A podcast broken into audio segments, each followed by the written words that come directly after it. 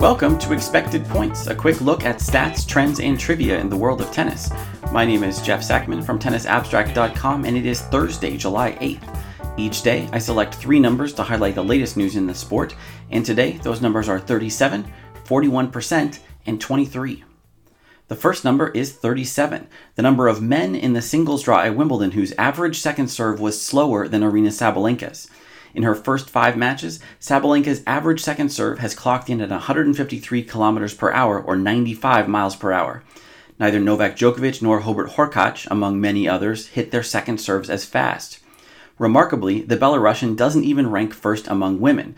Both Camila Giorgi and Ludmila Samsonova averaged a bit faster. Even in the first serve department, Sabalenka outhits many of the men. Her average delivery registers at 177 kilometers per hour or 110 miles per hour, second on the women's list behind Elena Rybakina. That's only 2 miles per hour behind Roger Federer's typical first serve and faster than Cam Norrie's average. Velocity isn't everything, but it has gotten Sabalenka to the final four. And of the men's and women's semifinals, it's today's clash between Sabalenka and Karolina Pliskova that's most likely to have fans oohing and awing at the radar gun. Our second number is 41%, Denis Shapovalov's rate of return points won through five rounds at Wimbledon. The 10th seeded Shapovalov is into his first Grand Slam semifinal, where he'll face Novak Djokovic tomorrow.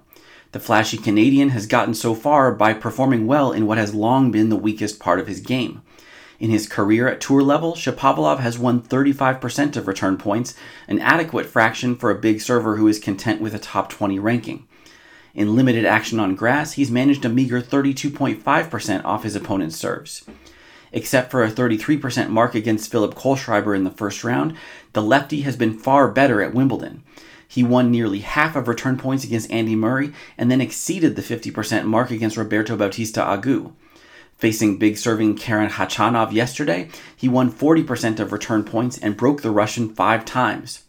In six previous meetings with Djokovic, he's won only 26% on return. To dethrone the world number one, he'll need to display every bit of the defensive improvement that's gotten him to the final four. Today's third and final number is 23, Jule Niemeier's win total in the last three months against only six losses. Niemeier is a 21 year old German who was ranked just outside the top 300 when the tour restarted last summer, and she's suddenly playing like she belongs among tour regulars. After qualifying and winning an ITF 25K in Prague in May, she qualified and reached the semifinal at the WTA event in Strasbourg. She narrowly lost to Barbara Krejcikova there, and in Krejcikova's 12 match winning streak at Strasbourg and Roland Garros, Niemeier was the opponent who came closest to beating her. Since then, she qualified at the grass court event in Berlin, taking a set from eventual finalist Belinda Bencic, and she reached the final round of Wimbledon qualifying, where it took a 9 7 deciding set to finally send her home.